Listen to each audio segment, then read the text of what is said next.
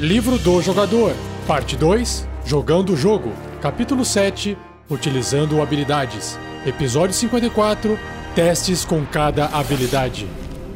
Regras do DD 5E. Uma produção RPG Next.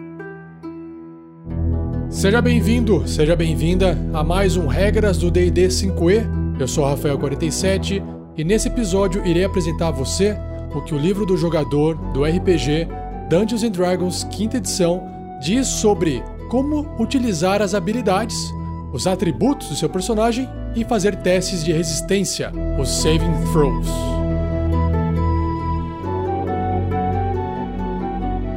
Seja você também um guerreiro ou uma guerreira do bem. Para saber mais, acesse padrim.com.br barra rpgnext ou picpay.me barra rpgnext.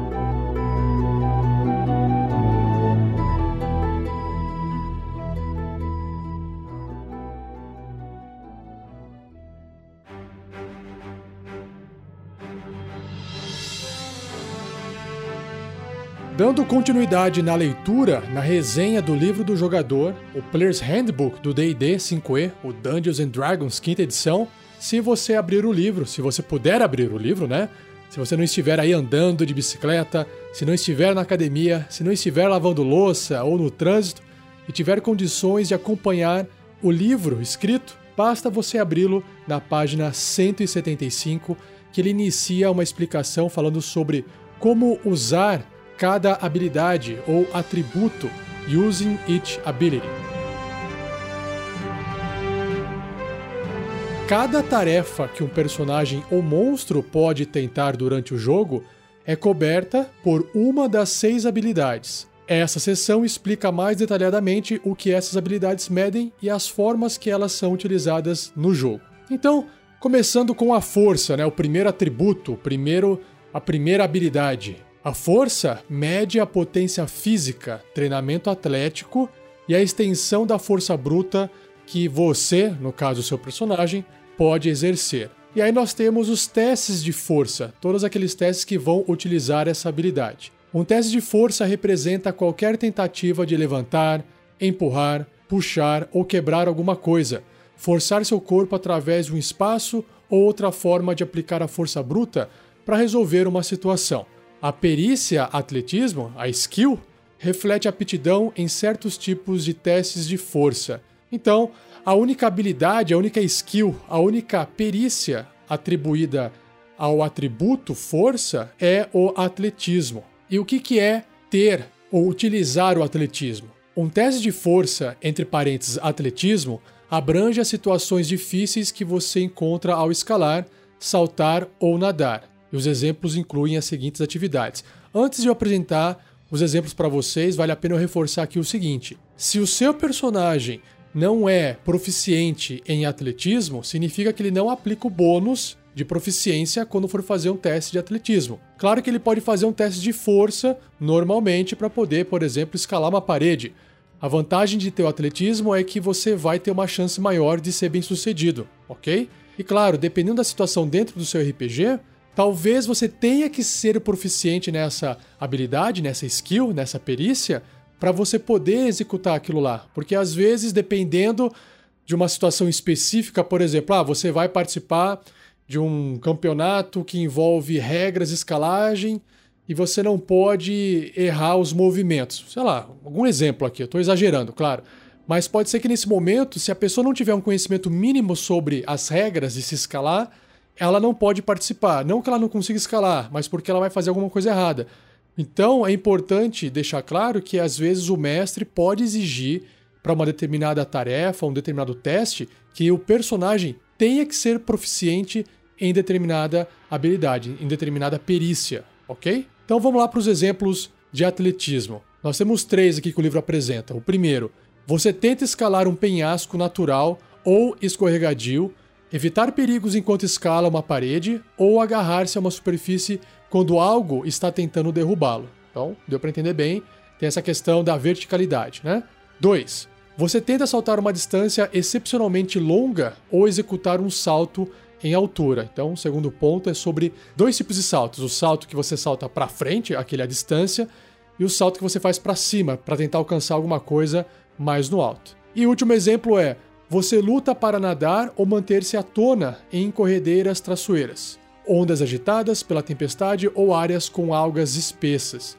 Ou outra criatura tenta empurrá-lo ou puxá-lo debaixo da água ou interferir de outra forma em sua natação. Então, para quem está nadando, não aquele nado de um mergulho na água para poder refrescar, não.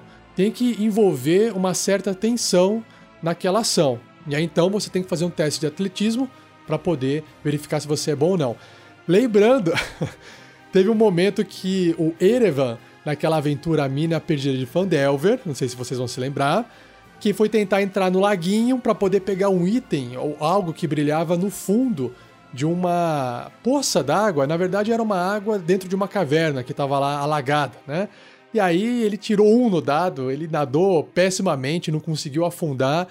Claro que para o mestre, talvez aquela cena, aquela situação não exigisse um teste de natação, mas como ele tinha que afundar uma boa profundidade para poder conseguir pegar aquele item lá embaixo, eu, no caso, era o mestre, achei viável. Achei interessante, na verdade, ver qual era o resultado do teste dele para só dizer para o jogador o quão bem o personagem iria nadar ou não. Não que fosse ser um problema, tanto que ele tirou um no dado e ele não morreu afogado, nada aconteceu com ele. Apenas não foi um problema. Agora, se ele tivesse, por exemplo, sendo afogado por um monstro e ele tivesse tentando sair daquilo lá, aí nesse caso ele estaria ferrado, tirando um no dado que mais que nós temos aqui? Outros testes de força o livro apresenta. O mestre também pode pedir um teste de força quando você tenta realizar uma das seguintes tarefas. Primeira, forçar para abrir uma porta emperrada, trancada ou bloqueada. Isso aqui também é bem clássico, acontece com frequência nas partidas de RPG. 2. Libertar-se de amarras. Esse geralmente quem vai fazer são mais os inimigos que foram presos pelos personagens. Outro, forçar-se através de um túnel que é muito pequeno. Então, se você quer passar ali espremido pelo túnel, você tem que usar a força para conseguir passar. Mais um exemplo: segurar-se um vagão enquanto é arrastado atrás dele. Ou até pode ser uma carroça, né? Imagina aquela cena de perseguição onde o aventureiro pulou atrás e se prendeu e segurou para poder acompanhar aquele vagão, aquela carroça, enfim. Até um monstro gigante vai saber, né? Mais um exemplo: tombar uma estátua. Eu me lembro agora de uma cena clássica do Rael também na aventura da mina perdida de Fandelver, lá do Tarrasque na Bota, que estava tentando tombar uma estátua e estava tirando resultados muito baixos e estava lá uh, uh, e não conseguia. Foi muito engraçado também. E por fim, impedir uma grande pedra de rolar. Tá lá alguém segurando uma pedra para não deixar ela cair na cabeça dos outros. Também tem que fazer um teste de força aqui ou atletismo que mais que é importantíssimo dentro do seu jogo para poder usar a habilidade de força? As jogadas de ataque e dano, claro.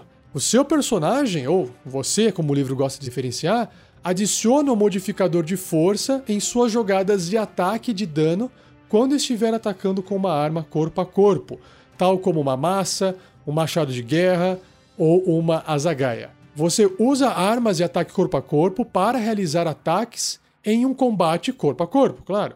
E algumas dessas armas podem ser arremessadas para realizar um ataque à distância. Por exemplo, você tem uma adaga, que pode ser utilizada para combate corpo a corpo, e ela também pode ser arremessada num ataque à distância. Sobre as regras e como o combate realmente funciona, irei apresentar para vocês em episódios futuros quando a gente chegar no capítulo de combate. Também temos uma parte muito importante aqui que deve ser considerada, que é erguendo e carregando. O seu valor de força determina a quantidade de peso que você pode suportar. Os termos a seguir definem o que você pode levantar ou carregar. Então nós temos o primeiro termo que é a capacidade de carga, ou seja, quanto que o personagem pode carregar. A capacidade de carga do personagem é igual à capacidade máxima, ok? É igual a 7 vezes e meia o valor de força. Esse é o valor do peso em quilogramas que o seu personagem pode carregar. Então, por exemplo, se ele tem 10 de força, ele pode carregar 75 quilos, ok? o que é alto o suficiente que a maioria dos personagens geralmente não tem que se preocupar com isso. Resumindo, o seu personagem não tem que se preocupar com isso quando ele está vestindo os itens que ele tem lá normalmente, armadura, armas, está carregando uma mochila com provisões. Realmente não há o que se preocupar com isso nesses momentos. Agora, opa, achei uma armadura, quero carregar um corpo, quero levar essas 3 mil moedas que eu achei aqui. Isso vai adicionar uma carga bem mais alta e aí pode ser que dê problema para o seu personagem carregar aquilo lá, certo? E um detalhe: no livro original, em inglês, nós temos o valor de força multiplicado por 15 ao invés de 7,5. Por quê? Porque é um arredondamento de que a libra é quase meio quilo. Então, para não ter que fazer aquela conta quebrada de que uma libra é mais próxima de 450 gramas do que 500 gramas, o pessoal, na tradução em português, acabou transformando esse valor numa metade, ou seja, 7 vezes e meio ao invés de 15. O próximo tópico é sobre puxar, arrastar e levantar coisas, cargas. Porque se o peso começa a ficar muito alto, o próximo passo é você começar a puxar, arrastar ou levantar as coisas. Então, o seu personagem pode arrastar, puxar ou erguer um peso em quilogramas até duas vezes a capacidade de carga dele, ou 15 vezes o valor de força dele. Ao empurrar ou arrastar um peso superior à sua capacidade de carga, o seu deslocamento é reduzido para 1,5 metro, ou seja, um quadradinho de 5 pés dali no tabuleiro. Então, usando aquela força média de 10 de uma pessoa média, ela pode então puxar, arrastar ou até levantar 150 quilos. E levantar aqui é levantar do chão, né? Não é levantar em cima da cabeça. E quando o seu personagem estiver arrastando esse peso de 150 quilos ou mais, se ele tiver uma força 10, o deslocamento dele cai para um quadradinho no tabuleiro, um metro e meio, cinco pés. Um terceiro ponto é o tamanho e a força do seu personagem.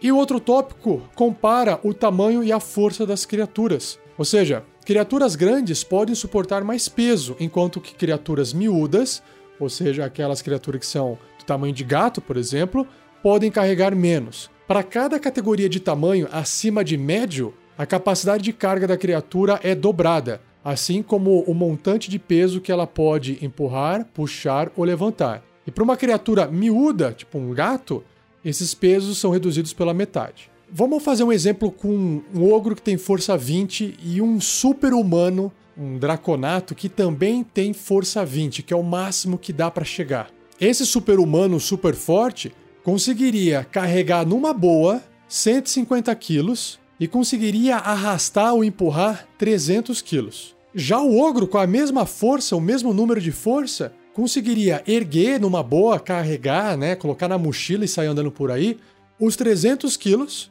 e empurrar, levantar, puxar, arrastar 600 quilos. Por quê? Porque no caso o ogro é uma categoria de tamanho maior do que médio. E para terminar sobre o uso da força, nós temos uma variação de regra que se chama sobrecarga. Eu gosto até dessa variação de regra porque evita um pouco de abuso por parte dos aventureiros em ficar toda hora carregando coisas. Então vamos ler aqui para deixar claro para vocês como é que funciona essa variação aqui. As regras para erguer e carregar são intencionalmente simples, né? porque ele não quer fazer você durante o jogo ficar tendo que se preocupar com isso. Se você está à procura de regras mais detalhadas para determinar como um personagem é prejudicado pelo peso do equipamento que ele carrega, eis aqui uma variação de regras. Quando você usar essa variação, ignore a coluna de força da tabela Armaduras do capítulo 5. Não sei se vocês se lembram, mas lá no episódio sobre armaduras, tinham armaduras pesadas que têm um pré-requisito de força para você poder vestir ela. Então, com essa regra variante, você pode ignorar aquilo lá, porque ele vai usar a força de forma diferente. Vamos ver. Se você carregar peso em quilogramas superior a duas vezes e meia o seu valor de força, você já está com sobrecarga, como se fosse uma condição. E isso significa que o deslocamento do seu personagem diminui 3 metros, ou 10 pés, ou 2 quadradinhos. Se você carregar um peso em quilogramas que exceda em 5 vezes o seu valor de força até a sua capacidade de carga máxima, que é 7 vezes e meio o valor de força, você está com sobrecarga pesada, que é uma outra condição. o que significa que seu deslocamento diminui 6 metros, 20 pés ou 4 quadradinhos. E você tem desvantagem em testes de habilidade, jogadas de ataque e testes de resistência que usem força, destreza ou constituição, que são os atributos que são as habilidades físicas. Então, vamos fazer um exemplo aqui daquele humano médio com força 10. Então, um humano médio com força 10, se ele tiver carregando até 25 quilos na mochila, no corpo, vestindo armadura, segurando armas, ele tá ok. E se ele tiver ali com 26 quilos, ele entrou em sobrecarga e ele passa a andar um pouco mais devagar, com 3 metros a menos. Então, nesse caso, a força tem um papel mais importante para medir o quanto que cada um pode carregar. Agora, se ele tiver carregando 5 vezes o valor de força, ou seja, 10 vezes 5, 50 quilos, entre 50 quilos até a capacidade de carga máxima, que é 7 vezes meia, ou seja, entre 50 e 75 quilos, ele está com sobrecarga. E aí, acima dessa capacidade máxima, ele não tem condições de carregar aquilo lá. Ele não consegue nem se deslocar. O que eu sugiro para vocês é, se você estiver utilizando um sistema de tabuleiro virtual, digital, como o Roll20 ou Fantasy Grounds, por exemplo, essas ferramentas, o Roll20 eu tenho certeza, o Fantasy Grounds eu não conheço bem, não sei se tem essa regra lá. Mas eles colocam essa opção de regra para você ativar ou não, e ele vai falar quando o seu personagem vai estar ou não com sobrecarga. E aí fica mais fácil um sistema digitalizado controlar isso para você. Agora, se você está jogando RPG de mesa ali com papel e caneta presencialmente, não está usando nenhuma ferramenta digital, ou você está ignorando essas funcionalidades da mesa digital, eu acho que a regra simples para erguer e carregar as coisas já é suficiente.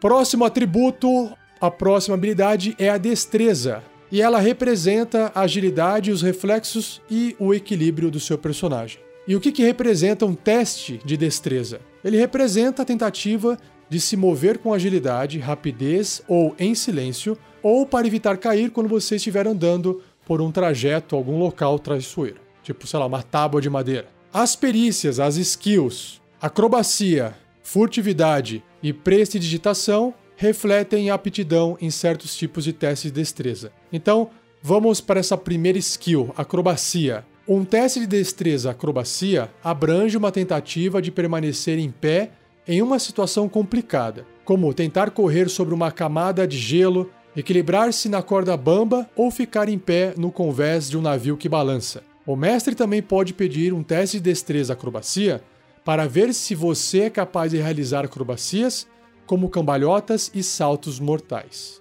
Então, a própria palavra acrobacia já entrega bastante o que dá para ser feito com essa skill. A próxima é a prestidigitação Slide of Hand. Sempre que você tentar realizar um ato de prestidigitação ou de trapaça manual, que seria até uma tradução melhor para Slide of Hand, como plantar alguma coisa em outra pessoa ou esconder um objeto em sua roupa, você deve fazer um teste de destreza, prestidigitação. O mestre também pode pedir um teste de destreza, prestidigitação, para determinar se você pode roubar uma bolsa de moedas de outra pessoa ou pegar algo do bolso de outra pessoa. Que eu acho que geralmente esse tipo de habilidade, esse tipo de façanha, geralmente os ladinos querem fazer, né?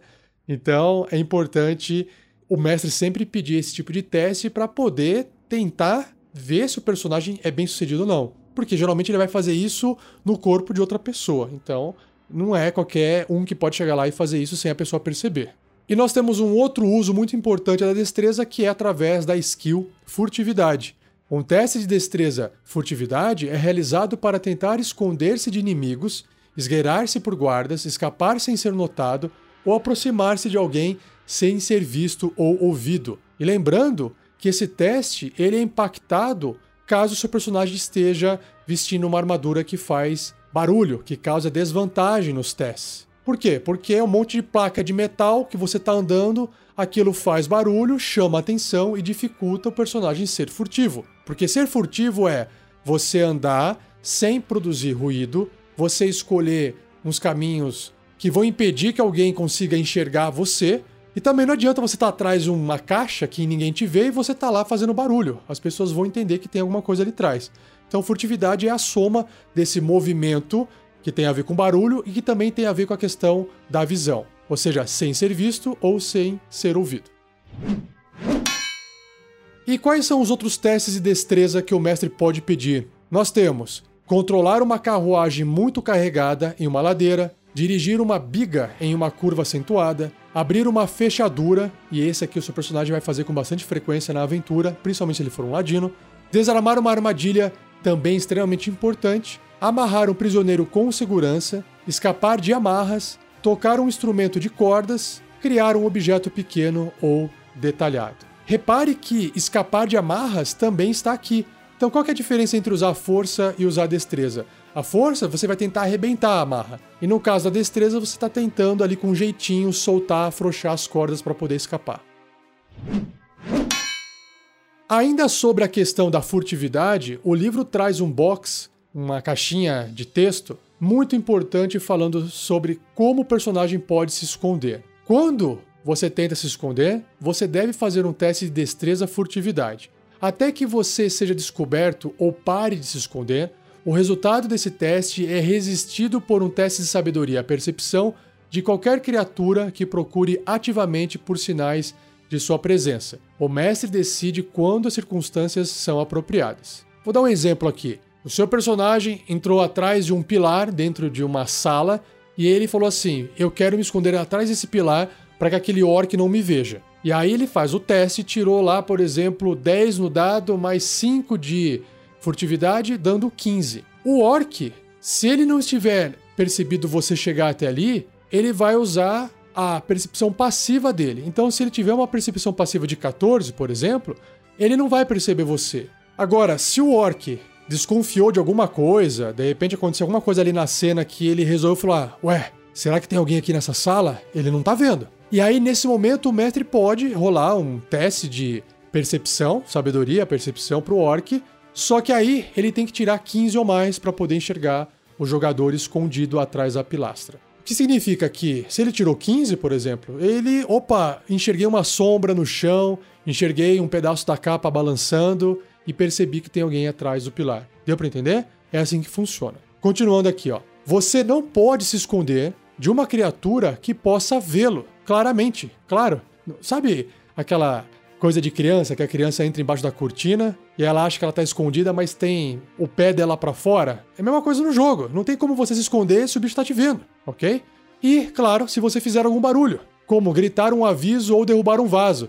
Foi como eu disse, você tá atrás do pilar e você grita. A pessoa sabe que você tá lá. Continuando.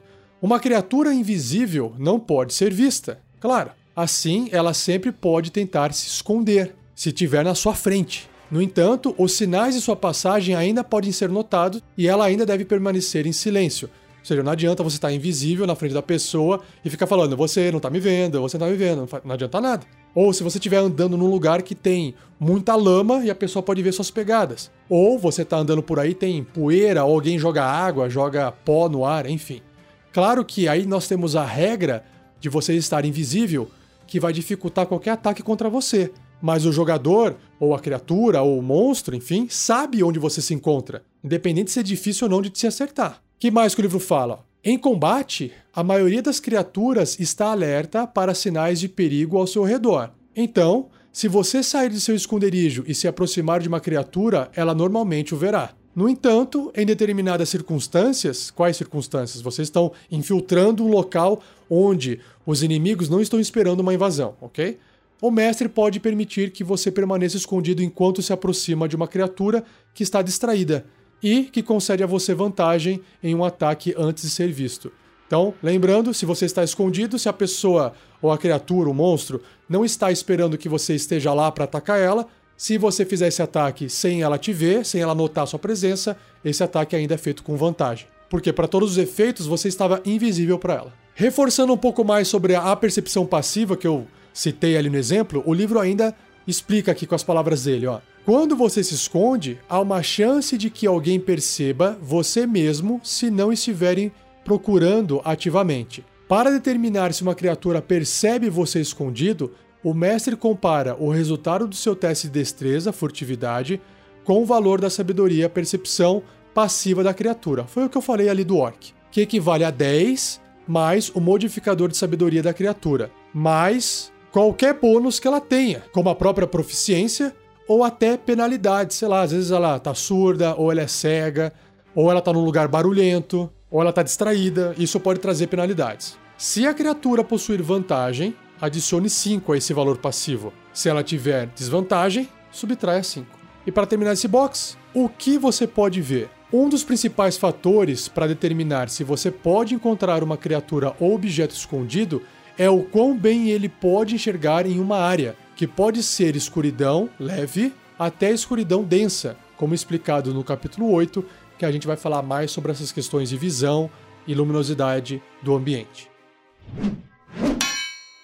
que mais que nós temos aqui sobre a importância da destreza? A destreza vai ser utilizada em jogadas de ataque e dano da mesma forma que a força, só que com algumas diferenças. Vamos ver aqui, ó. Você adiciona seu modificador de destreza em suas jogadas de ataque de dano quando estiver atacando com armas à distância, como uma funda ou um arco longo. Ou seja, a força é usada para ataque corpo a corpo, a destreza é usada para ataques à distância. Você também pode adicionar o seu modificador de destreza em suas jogadas de ataque e dano quando estiver atacando com uma arma corpo a corpo que possuir a propriedade acuidade, como uma adaga ou uma rapieira. Vocês se lembram? Lá naqueles episódios antigos sobre armas, nós temos uma propriedade chamada acuidade, que vai permitir que aquela arma possa ser utilizada para atacar utilizando a destreza ao invés da força.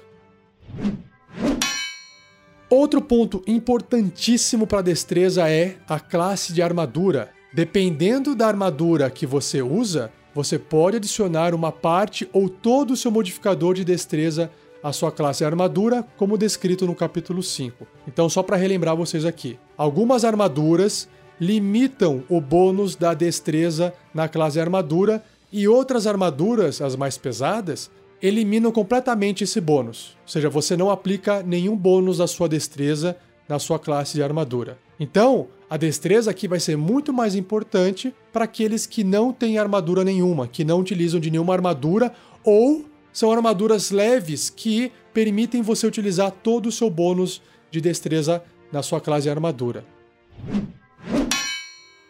E por fim, a iniciativa. No início de todos os combates, você joga sua iniciativa realizando um teste de destreza. A iniciativa determina a ordem dos turnos das criaturas envolvidas no combate, como descrito no capítulo 9, que vai explicar sobre as regras de combate. O que é importante aqui é começar antes num combate é muito importante, porque você pode escolher o que você quer fazer antes de todo mundo, e mesmo que você não queira fazer nada em primeiro, você pode acabar atrasando a sua ação ou até preparando alguma coisa antes de todo mundo. Então, iniciativa é extremamente importante. Próximo atributo, próxima habilidade é a Constituição, que mede a saúde, a resistência e a força vital. E quais são os testes de Constituição que o seu personagem vai poder fazer? Testes de Constituição são incomuns e nenhuma perícia se aplica a eles, porque a resistência apresentada por essa habilidade é, em grande parte, passiva em vez de envolver um esforço específico por parte de um personagem ou monstro. No entanto, um teste de Constituição pode representar uma tentativa de você ir além dos limites normais. Resumindo, é que a saúde, você não consegue fazer isso de forma ativa. Ah, agora eu vou fazer força e vou ser saudável. Não. Ele é passivo. Alguma coisa está te afetando e o seu corpo está resistindo. Então, os testes de constituição vão existir quando alguma coisa afetar você e não quando você quer fazer o teste. Deu para entender? O mestre pode pedir um teste de constituição quando você realizar uma das seguintes tarefas que eu vou citar agora. Por exemplo, segurar a respiração, marchar ou trabalhar por horas sem descanso, ficar sem dormir, sobreviver sem comida ou água, beber uma caneca de cerveja de uma vez só. para ver se você aguenta o poder do álcool ali. Outra coisa legal que eu quero compartilhar com vocês aqui é: o RPG Next já anunciou as cartas do acerto crítico e as cartas da falha crítica. Se você entrar no nosso site e digitar lá falha crítica, acerto crítico, você vai encontrar esses decks que você pode baixar gratuitamente para poder imprimir e usar na sua mesa ou para você poder usar digitalmente nas suas mesas virtuais. E aí você vai perceber que em várias situações o efeito da carta que sair, seja num acerto crítico ou seja numa falha crítica, vai pedir um teste de constituição para o seu personagem. No entanto, apesar de não ter nenhuma skill associada à constituição, a constituição tem um ponto muito importante nos pontos de vida do personagem, que convenhamos, é uma das coisas mais importantes porque é o que define se você está ativo, se você está vivo, se você está morto. Então, o modificador de constituição contribui para os seus pontos de vida. Normalmente, você adiciona o seu modificador de constituição para cada dado de vida que jogar para os seus pontos de vida. Vocês lembram naqueles episódios sobre as classes, que para cada classe tinha os pontos de vida inicial? Então, é aqui que a constituição entra. E também para cada nível que o seu personagem for evoluindo. Se o modificador de constituição mudar, o seu máximo de pontos de vida também muda como se você tivesse novo modificador desde o primeiro nível. Por exemplo, se você aumentar o seu valor de constituição quando atingir o quarto nível e o modificador de constituição subir de mais 1 para mais 2, por exemplo, você tinha 13 e foi para 14. Você deve ajustar o seu máximo de pontos de vida como se o modificador sempre tivesse sido mais 2. Então, você adiciona 3 pontos de vida para seus três primeiros níveis e em seguida joga seus pontos de vida para o quarto nível usando o novo modificador. Ou, se você está no sétimo nível e algum efeito reduzir o seu valor de constituição de modo a reduzir o seu modificador em 1, o seu máximo de pontos de vida também será reduzido em 7. Então, vamos dar mais um exemplo aqui para ficar mais fácil. Vamos supor que você tem constituição igual a 11, ok? Então, o seu bônus de constituição é zero. E você tem 20 pontos de vida. Quando você chegou no quarto nível e você colocou um ponto de constituição, você foi para 12 de constituição, o que te deu um bônus de mais um. Então, você vai receber os pontos de vida do quarto nível e mais 3, porque é mais um ponto de vida para o primeiro nível, mais um ponto de vida para o segundo nível e mais um ponto de vida para o terceiro nível. É uma compensação de vida pelo nível que o seu personagem está. E a mesma coisa vai acontecer quando você receber uma magia ou algum efeito que consome a sua constituição os seus pontos máximos de vida também vão baixando um em um para cada bônus reduzido. Então, se você, nesse mesmo exemplo, tá com 12 de constituição, que te dá mais um, e você sofreu uma magia que reduziu um ponto da sua constituição, baixando de 12 para 11, o que faz o modificador ser mais um voltar a ser zero, você vai perder um ponto de vida para cada nível que o seu personagem está. Deixa eu dar um outro exemplo aqui que pode ser uma pegadinha para alguns de vocês. Você tem um guerreiro de quinto nível, ele tem 50 pontos máximos de vida, mas ele está com 5 pontos de vida atuais porque ele está cansado no meio do combate. Está lá todo exausto já, de tanto lutar. E aí ele recebe uma magia que reduz a constituição dele em 2 pontos. E aí ele perde 1 um de modificador. Então o modificador dele era mais 2 e passou a ser mais 1. Um. Reduziu em 1. Um. Aí você vai falar, pera aí, então aqueles 5 pontos de vida que ele tem, ele vai perder porque ele tá no quinto nível. Ele vai ficar com zero. Não. Ele, ao invés de ter 50 pontos de vida máximos, ele passa a ter 45. Mas ele continua com aqueles 5 pontos de vida. Se alguém for curar ele, ele vai curar no máximo até 45 pontos. E não vai chegar até os 50 que normalmente ele iria chegar. Até alguém restaurar a constituição dele. Deu para entender? Vamos agora para inteligência, que mede a acuidade mental, precisão da memória e habilidade de raciocinar. E como é que ficam os testes de inteligência? Então, ele vai entrar em jogo quando você precisar usar a lógica, estudo, memória ou raciocínio dedutivo. E nós temos as skills, as perícias que estão vinculadas aos testes de inteligência, que são arcanismo, história, investigação, natureza e religião. O que, que significa arcanismo? Um teste de inteligência, entre parênteses, arcanismo, mede conhecimentos sobre magias, itens mágicos, símbolos sobrenaturais, tradições mágicas, os planos de existência e os habitantes desses planos. Então é bem simples. Se deparou com alguma coisa que tem magia e quer entender melhor como aquilo lá funciona, faz um teste de arcanismo. Se está diante de uma criatura e quer se recordar das habilidades que ela tem ou se recordar de como ela convive, de como ela foi criada, também um teste de arcanismo pode te ajudar. Agora, sobre a história, esse teste vai medir o conhecimento sobre eventos históricos, pessoas lendárias, reinos antigos, disputas passadas, guerras recentes e civilizações perdidas. Então, às vezes, tem lá um personagem contando uma história, e aí o seu personagem quer saber se ele entende mais detalhes, se ele se recorda daquilo lá, ou se a pessoa está falando mentira.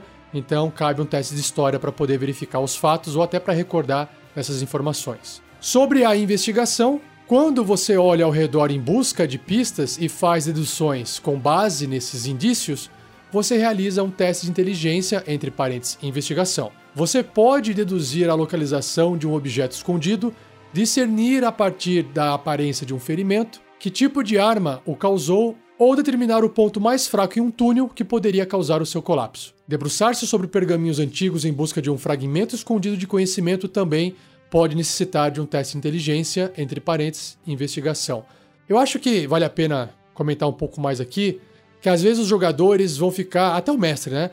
Vão ficar assim, caramba, eu faço um teste de percepção ou eu faço um teste de investigação? Qual é a diferença? Se eu estou olhando para alguma coisa, como é que eu sei se eu tenho que fazer uma investigação ou se eu tenho que fazer uma percepção?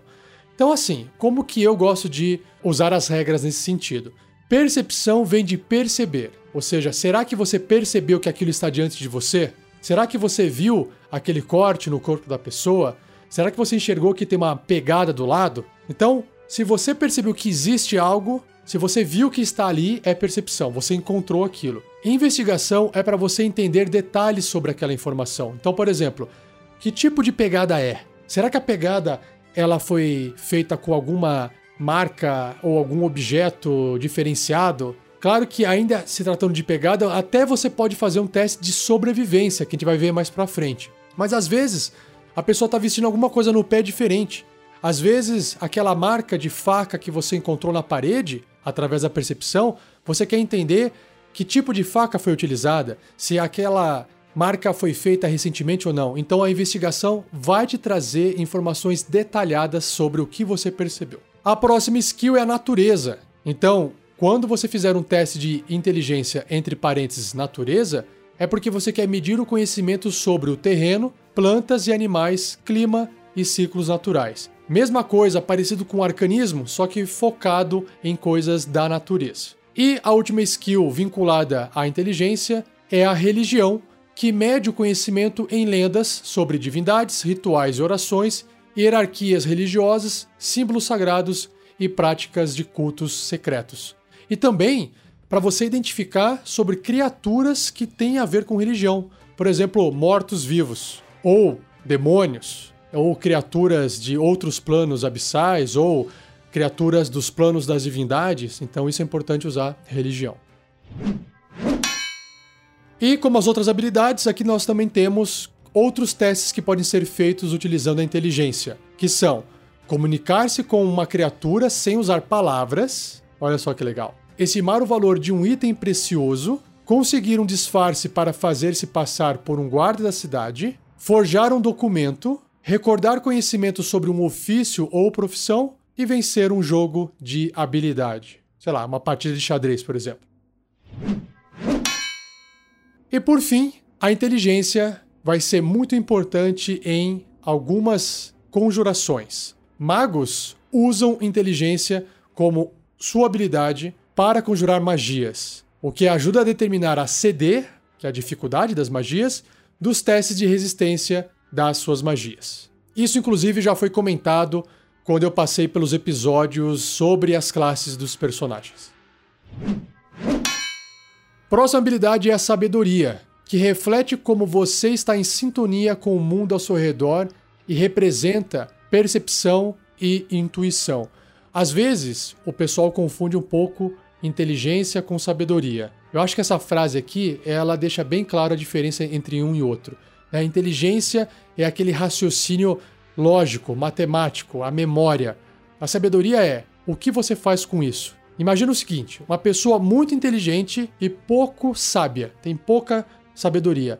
Ela pode acabar falando uma coisa, sabe, de extrema inteligência, só que no momento errado, e acabar insultando uma pessoa. Deu para entender? A sabedoria vai fazer o seu personagem ponderar sobre quando você deve agir, quando você deve falar, entendeu? Então não adianta você ser super inteligente e ter baixa sabedoria. Agora, às vezes uma pessoa que é muito sábia e ela tem baixa inteligência Ela pode às vezes não saber explicar alguma coisa, mas com a sabedoria, ela vai saber talvez explicar para a pessoa que, ó, eu vou atrás de informação, eu não sei te responder, você fez um bom posicionamento. Então a sabedoria envolve muito mais essa questão realmente de percepção e intuição. Então, quais são os testes de sabedoria que você vai poder fazer? Primeiramente, você tem que entender que ela reflete um esforço para ler a linguagem corporal, entender os sentimentos de alguém, perceber coisas sobre o meio ambiente ou cuidar de uma pessoa ferida. E as skills, as perícias são adestrar animais, insight, medicina, insight é a intuição, medicina, percepção e sobrevivência. Então vamos lá para a primeira, que é adestrar animais. Quando houver a necessidade de saber se você pode acalmar um animal domesticado, impedir uma montaria de se assustar ou intuir as intenções do animal, o mestre pode pedir um teste de sabedoria, entre parênteses, adestrar animais. Você também realiza um teste de sabedoria adestrar animais para controlar sua montaria ao tentar uma manobra arriscada. Vou dar uma resumida aqui. Você está lá em cima de uma carroça, você está controlando ali o cavalo. Não é necessário um teste quando você está se deslocando normalmente. De repente, você começou a ser atacado por goblins. E aí você resolve correr com a carroça para poder fugir. Nesse momento, é importante você fazer um teste porque está numa situação de risco. Próximo aqui é a intuição. Um teste de sabedoria e intuição decide se você pode determinar as verdadeiras intenções de uma criatura, perceber uma mentira ou prever o próprio movimento de alguém. Fazer isso envolve recolher pistas a partir da linguagem corporal, os hábitos de fala e as mudanças nos maneirismos da criatura. Basicamente, você vai fazer um teste de intuição contra um teste de enganação, um teste resistido. Se alguém está enganando, vai fazer um teste de enganação. A gente vai ver isso mais para frente e você vai fazer um teste de intuição. Qual resultado for maior, ganha. Então, se a pessoa que fizer o teste de intuição ganhar, ele vai perceber que a outra pessoa está tentando enganar. Se falhar, ele não vai perceber nada. O próximo é a medicina. Medicina permite tentar estabilizar um companheiro que está morrendo ou diagnosticar uma doença. Então, o que é estabilizar um companheiro que está morrendo? A gente vai falar mais sobre isso mais para frente, mas eu vou dar uma palhinha aqui. Quando o seu personagem chega a zero pontos de vida, ele está morrendo está sangrando. Ele tem uma chance de morrer para valer. Ele não morreu de vez, ele está morrendo, ele está na condição de morrendo, dying. Então, você pode fazer um teste de estabilizar nele para tentar fazer ele parar de morrer. Ele vai continuar com zero pontos de vida, mas ele vai parar de correr o risco de morrer de verdade. Isso é estabilizar um companheiro, ok? Mas a gente vai ver isso mais para frente. O próximo é a percepção, que é uma skill, que é uma perícia muito, mas muito importante no DD. Um teste de sabedoria percepção permite observar, ouvir ou detectar a presença de alguma coisa de outra forma. A percepção mede a consciência geral do que está acontecendo ao seu redor e a acuidade de seus sentidos. Por exemplo, você pode tentar ouvir uma conversa através de uma porta fechada, bisbilhotar sob uma janela aberta ou ouvir monstros movendo-se furtivamente na floresta. Ou você pode tentar detectar coisas que são obscurecidas ou que normalmente passariam despercebidas desde uma emboscada de orcs em uma estrada, bandidos escondidos nas sombras de um beco ou uma porta secreta fechada somente com a luz de velas. Então, esse teste vocês vão perceber que na maioria das partidas de RPG, se tiver essa perícia, né, vai ser realizado com muita frequência. E o livro também traz um novo box chamado Encontrando um Objeto Escondido, que explica o seguinte: quando seu personagem procura por um objeto escondido, como uma porta secreta ou uma armadilha, o mestre normalmente pede para que você realize um teste de sabedoria percepção. Esse teste pode ser usado para encontrar detalhes escondidos ou outras informações e dicas que você poderia ignorar. Na maioria dos casos, você precisa dizer o local onde ele está procurando para que o mestre possa determinar suas chances de sucesso. Então, por exemplo, uma chave está escondida debaixo de um conjunto de roupas dobradas na gaveta ou uma cômoda. Se você disser ao mestre que está andando pela sala, olhando para as paredes imóveis em busca de pistas, você não terá chance de encontrar a chave, independentemente do resultado do seu teste de sabedoria percepção. Você teria que especificar que estava abrindo as gavetas ou procurando a cômoda para ter alguma chance de sucesso. Então, assim, aqui é um pouco polêmico porque imagina os personagens entrando dentro de uma casa abandonada, igual foi a última aventura que foi finalizada, A Casa da Morte, publicada lá no Tarrasque na Bota. E o personagem entra e fala: Eu olho embaixo da cama, eu olho na escrivaninha, eu olho no armário. E ele repete isso toda vez. O que eu acho que é mais interessante é: cada um fala assim, o que vocês querem fazer? Ó, eu vou dar uma olhada geral na sala. Beleza. Então, se tiver uma coisa no chão, nas paredes, ele vai encontrar. Se tiver e for bem sucedido, ele vai encontrar. O outro fala assim: ah, eu vou dar uma investigada nos móveis. Tudo que tiver de móveis eu vou investigar. Beleza, então começando por esse, passando por esse, ok. E o outro fala: ah, eu vou dar uma olhada, sei lá, no teto ou atrás das cortinas. Eu acho que é mais interessante fazer uma descrição mais genérica e aí cada um faz um teste separadamente e aí o mestre simplesmente fala: olha, você olhou na escrivaninha, não encontrou nada, e a hora que você olhou embaixo da cama, você encontrou tal coisa, encontrou a chave aí do exemplo. É mais fácil do que você fazer um teste para escrivaninha, depois um teste para olhar embaixo da cama.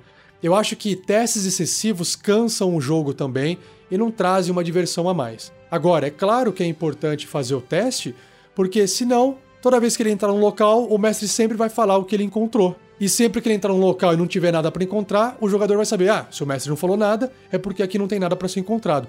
Então é importante você pedir para o jogador fazer o teste, porque ele nunca sabe se ele vai poder encontrar alguma coisa ou não, tá bom? Mas tem que ponderar. Não pode fazer tanta rolagem assim a ponto de ficar cansativo e também não pode fazer pouca rolagem a ponto do jogador pensar assim: ah, nas últimas 10 salas que eu entrei, o mestre não pediu para eu rolar percepção. Então não tinha nada. Agora que eu entrei nessa sala e ele pediu, com certeza tem alguma coisa. E aí o que acontece? Ele rola o dado, tirou dois no dado. Aí o mestre fala: ah, você não achou nada. Aí o jogador vai ficar assim: caramba, tem alguma coisa aqui nessa sala. Meu personagem não achou, mas eu sei que tem. Por quê? Porque foi a única vez que o mestre pediu para rolar percepção. Então ele vai ficar encasquetado com aquilo, aí o outro jogador vai chegar e falar assim: não, pera aí que eu vou tentar ver se tem alguma coisa. E aí também acho que quebra a imersão do jogo. Então a dica final aqui para fechar esse assunto é: pondere, ok? Seja, use o bom senso para poder fazer rolagens de percepção, mas que não sejam muitas rolagens a ponto de ficar chato, cansativo e que não seja pouquíssimas rolagens a ponto dos jogadores começarem a perceber que só tem alguma coisa quando o mestre pede para rolar os dados. E a última perícia associada à sabedoria é a sobrevivência, que é feita para seguir rastros, caçar, orientar o grupo através de terras congeladas, identificar sinais de que ursos corujas vivem nas proximidades, prever o tempo ou evitar areia movediça e outros perigos naturais. Assim, Sobrevivência geralmente vai estar mais vinculado a questões naturais, como o texto aqui no final disse. Dificilmente vai ser utilizado dentro de uma cidade. E, pelo menos nas minhas partidas, ela foi mais utilizada para poder seguir rastro, para poder se orientar no meio de uma floresta e ir em direção a um local sem se perder, e para poder entender a região natural sobre, sei lá, pegou fogo recentemente ou não, tem criaturas vivendo nas proximidades, por que, que os passarinhos pararam de, de cantar, o que está acontecendo, então, geralmente, sobrevivência eu uso para essa sabedoria sobre o mundo natural. Quando estiver dentro do mundo natural. E também nós temos os outros testes de sabedoria que o mestre pode pedir quando você tentar realizar as seguintes tarefas, que é obter um pressentimento sobre o que fazer. Sabe quando o jogador está lá perdidão? Caramba, o que, que eu faço? Nessa situação a gente não sabe para onde a gente vai. Olha, faz aí um teste de sabedoria. Ó, o seu personagem acha que fazer isso é mais sensato. Então é uma forma de ajudar aquele jogador que ficou um pouquinho perdido durante a aventura. Ou até discernir se uma criatura morta ou viva é um morto-vivo. Então, você está olhando um bicho, será que isso aí está vivo ou será, ou será que isso aí está morto? Faz um teste aí de sobrevivência, certo? E por fim, a sabedoria será utilizada também para habilidades de conjuração, assim como a inteligência. Clérigos, druidas e patrulheiros usam a sabedoria como sua habilidade para conjurar magias, o que ajuda a determinar a CD dos testes de resistência de suas magias, como eu também expliquei nas classes que usam sabedoria lá nos episódios passados. E por fim, a última habilidade, a última ability, o último atributo é o carisma que mede a capacidade de interagir eficazmente com outros. Ele possui fatores como confiança e eloquência, e pode representar uma personalidade encantadora ou dominadora. Então, carisma não é só quem é bonito, mas é quem atrai, quem domina pelo olhar, pelas atitudes, pela sua presença. Então não significa que às vezes aquela criatura que tem um alto carisma, ela é bonita, ok? É a presença dela. Ela tem uma presença de peso. Isso é ter carisma alto. E como é que funcionam os testes de carisma? Um teste de carisma pode surgir quando você tenta influenciar ou entreter os outros, quando tenta expor uma opinião ou dizer uma mentira convincente, ou quando estiver em uma situação social complicada. Quais são as perícias vinculadas a carisma? São deception, que é enganação, intimidação, performance, que é atuação, e persuasão. Então vamos para o primeiro, que é deception, enganação. Um teste de carisma enganação determina se você pode esconder a verdade de forma convincente, verbalmente ou através de suas ações. Esse engano pode abranger tudo, como iludir os outros através de uma mentira cheia de ambiguidade. Tipo, fake news. Situações típicas incluem tentar ludibriar um guarda, iludir um comerciante, ganhar dinheiro através de jogos de azar, usar um disfarce, amenizar as suspeitas de alguém com falsas garantias ou manter uma cara séria ao contar uma mentira descarada. Intimidação. Ao tentar influenciar alguém através de ameaças abertas, ações hostis e violência física, o mestre pode pedir a realização de um teste de carisma e intimidação. Exemplos incluem tentar arrancar informações de um prisioneiro, convencer bandidos de rua a recuar de um confronto ou usar uma garrafa quebrada para convencer um vizir sarcástico a reconsiderar uma decisão. Então você está realmente usando a sua presença para poder intimidar a pessoa e obter o que você quer. Seja pare de fazer isso, fuja, me dê tal informação. Agora sobre a performance, a atuação. Um teste de carisma atuação determina o quão bem você pode entreter uma plateia com música, dança, atuação, contando histórias ou alguma outra forma de entretenimento. Ou seja, para cada vez que eu faço esse podcast para vocês, eu rolo um D20. E aí eu sempre espero sair um 20, um crítico, para que vocês possam estar entretidos com ele. e por fim, nós temos a persuasão. Quando você tenta influenciar alguém ou um grupo de pessoas com tato, delicadeza ou boa índole, o mestre pode pedir para você fazer um teste de carisma, persuasão, Normalmente você usa a persuasão quando está agindo de boa fé para promover amizades, fazer pedidos cordiais ou exibir a etiqueta apropriada. Ou seja, a persuasão é meio que o oposto da intimidação. O fim pode ser até o mesmo. Ah, eu quero extrair informação dessa pessoa. Só que ao invés de eu estar sendo agressivo, como na intimidação, eu tô sendo aqui gente boa, falando com cuidado, falando com educação para poder extrair informação de forma amigável. Exemplos de persuadir os outros incluem convencer um mordomo a deixar o seu grupo ver o rei, negociar a paz entre duas tribos em um conflito ou inspirar uma multidão de pessoas da cidade. Quero fazer uma observação aqui que é interessante que, dependendo da situação, usar intimidação pode ser um problema ou usar persuasão pode ser um problema. Por exemplo, você está na frente de um rei você quer obter alguma informação do rei. Será que vai adiantar você intimidar o rei? Pode ser que dê problema. Pode ser que, por mais que você seja bem sucedido em intimidar o rei, o rei não é intimidável, pois ele tem um poder ou ele está numa situação em que a sua intimidação não vai funcionar. E aí o que vai acabar acontecendo? A intimidação vai se voltar contra você. Você vai acabar intimidando uma pessoa que tem poder e você vai acabar se ferrando. Então tem que tomar cuidado na hora de usar isso aí. E persuasão também. Será que adianta você chegar para um, sei lá, um gigante da colina que só respeita quem é gigante, que só respeita quem é ogro, né? Que é, quem é no sentido assim bruto, brutamontes. E você lá vai ser todo cuidadoso fazendo persuasão?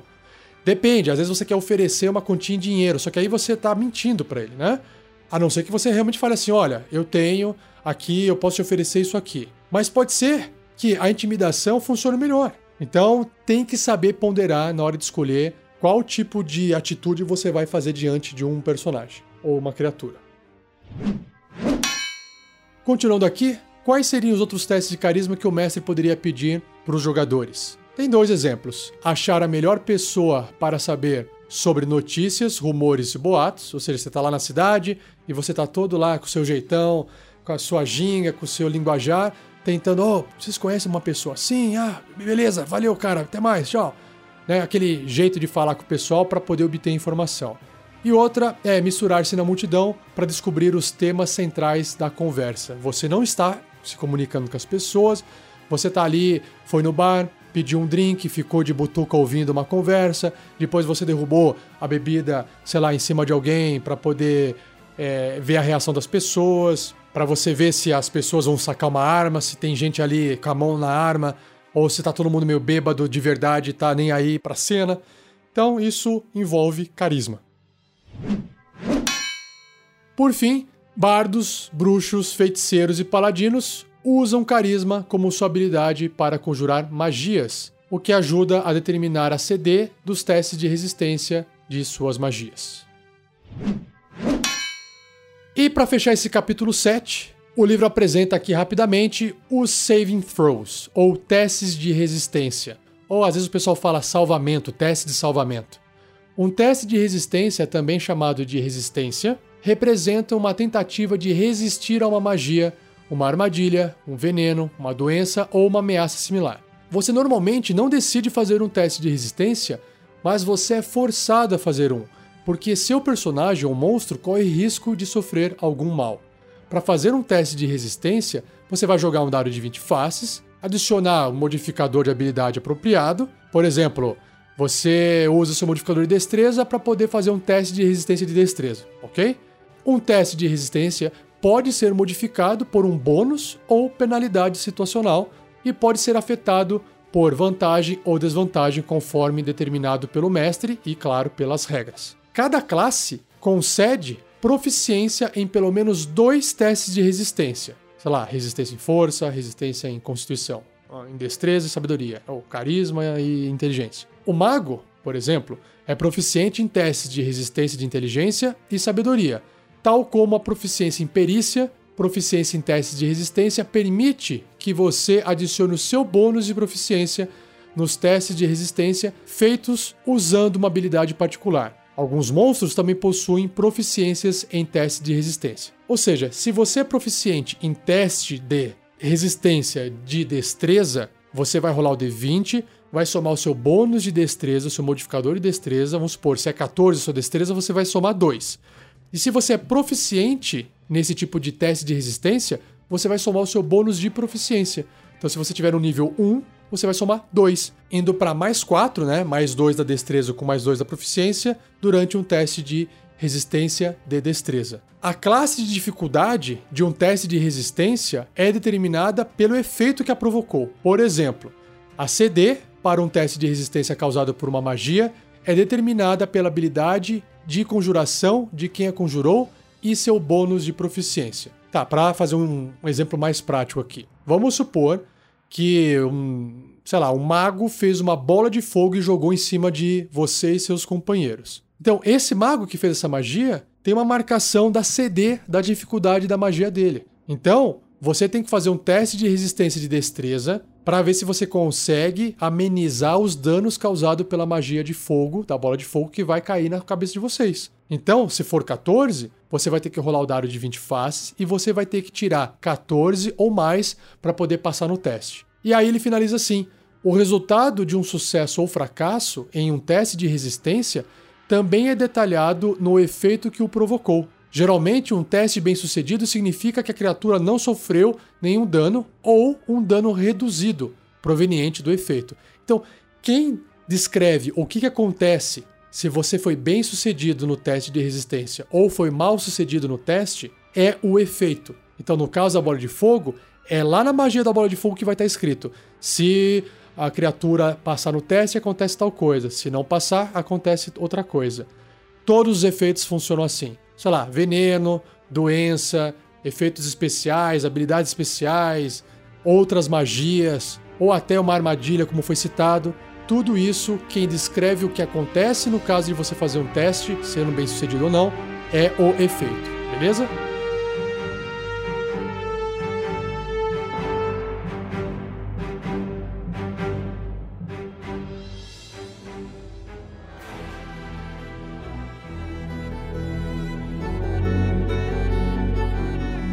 E assim eu finalizo o capítulo 7, utilizando habilidades. Espero que você tenha gostado desse episódio. Não se esqueça de compartilhar com seus amigos, amigas, jogadores, jogadoras e mestres de RPG. Se você quiser continuar a discussão desse podcast, pode acessar o post desse episódio em qualquer local que você tiver ouvido e deixar seu comentário lá para as outras pessoas poderem ler e para a gente também poder te responder. E uma dica aqui para vocês. Se vocês estão comentando com seus amigos e amigas sobre esse podcast, né, pessoas que não conhecem, ou falam assim: ah, meu, eu não tenho tempo para poder parar e ficar ouvindo esses negócios aí, ou não tenho hábito, nem sei o que é podcast.